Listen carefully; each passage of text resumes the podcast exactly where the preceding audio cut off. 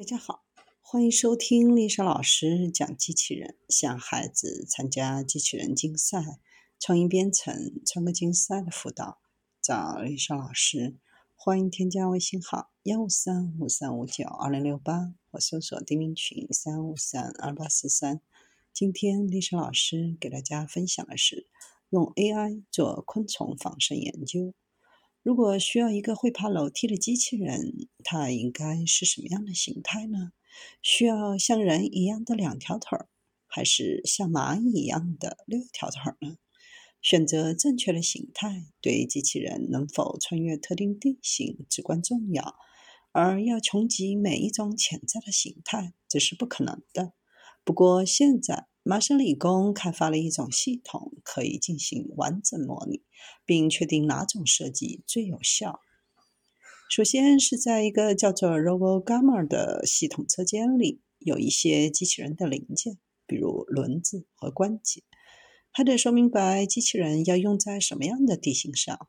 接下来就由这个系统自行发挥，会为机器人生成一个优化的结构和控制程序。这套系统可以为该领域注入一记计算机辅助创意的源泉。计算机的设计仍然是一个手动为主的过程。RoboGamma 是一种新的、更有创造性的机器人设计方法。机器人可以适用于几乎无穷无尽的任务，然而它们的整体形状和设计往往非常相似。举例来说，如果想打造一个需要穿越各种地形的机器人时，肯定第一时间会想到四足机器人。这是否真的是最佳设计呢？更多的创新设计可以完善功能，为任务搭建一个计算机模型，不受之前惯例影响的系统。虽然创造性是目标，必须还要设定一些基本的规则。机器人的形式主要是由无意义的设计组成。如果能以任意的方式连接各部分，最终只能得到一个大杂烩。为了避免这种情况，团队开发了一种图形语言，一套关于机器人部件排列的约束条件。比如，相邻的腿应该用关节连接，而不是再与另一条腿连接。这样的规则确保每一个计算机生成的设计都能正常的工作。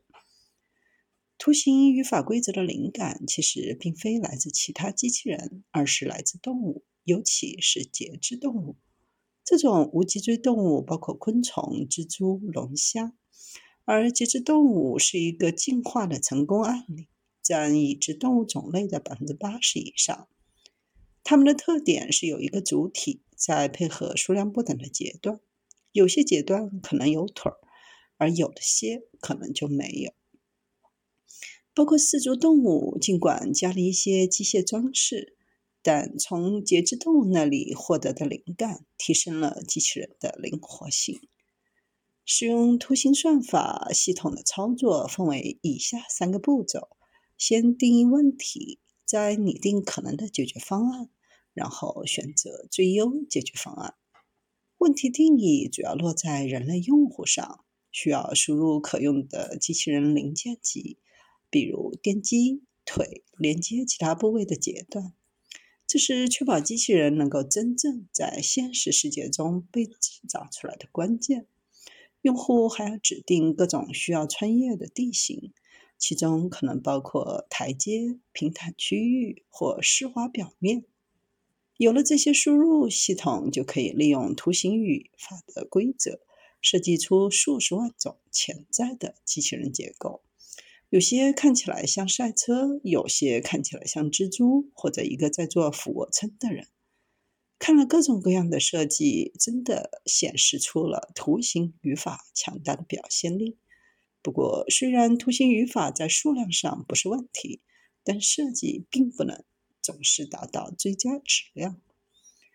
选择最佳的机器人设计，还需要控制每个机器人的动作，并评估其功能。到目前为止，设计出来的机器人还只是结构，而控制器是将这些结构变成现实的指令，会管理机器人各种电机的运作顺序。团队为每个机器人开发了一个控制器，并用到一种名为模型预测控制的算法。这个算法会优先考虑快速前进运动。机器人的形状和控制器深深的交织在一起，并为给定的机器人单独优化控制器。一旦模拟机器人获得了自由移动的能力，就可以通过图形启发式搜索来寻找性能优异的机器人。这种神经网络算法会反复对机器人集进行采样和评估，学习哪些设计能更好的执行任务。启发式函数会随着时间的推移而改进，最终给设计人员指向最佳机器人。设计师可能还没拿起螺丝呢，系统就已经把工作都完成了。这项工作是二十五年来探索自动设计机器人形态和控制的目前最高成就之一。使用图形语法的想法其实已经有很长一段时间了。但还没有人把这个想法执行得如此漂亮。这个系统看作是人类创造力的火花。RoboGamma 是专为机器人设计师准备的工具，能够扩展所利用机器人结构的空间。为了展示可行性，团队计划在现实世界中建造和测试一些系统选出来的最佳机器人。系统可以被改造为追求地形穿越以外目标的机器人，可以帮助填充虚拟世界。比方说，在一个游戏当中，如果想生成很多种类的机器人，这时候就不需要艺术家去帮忙创造机器人了，系统马上就能拿出解决方案。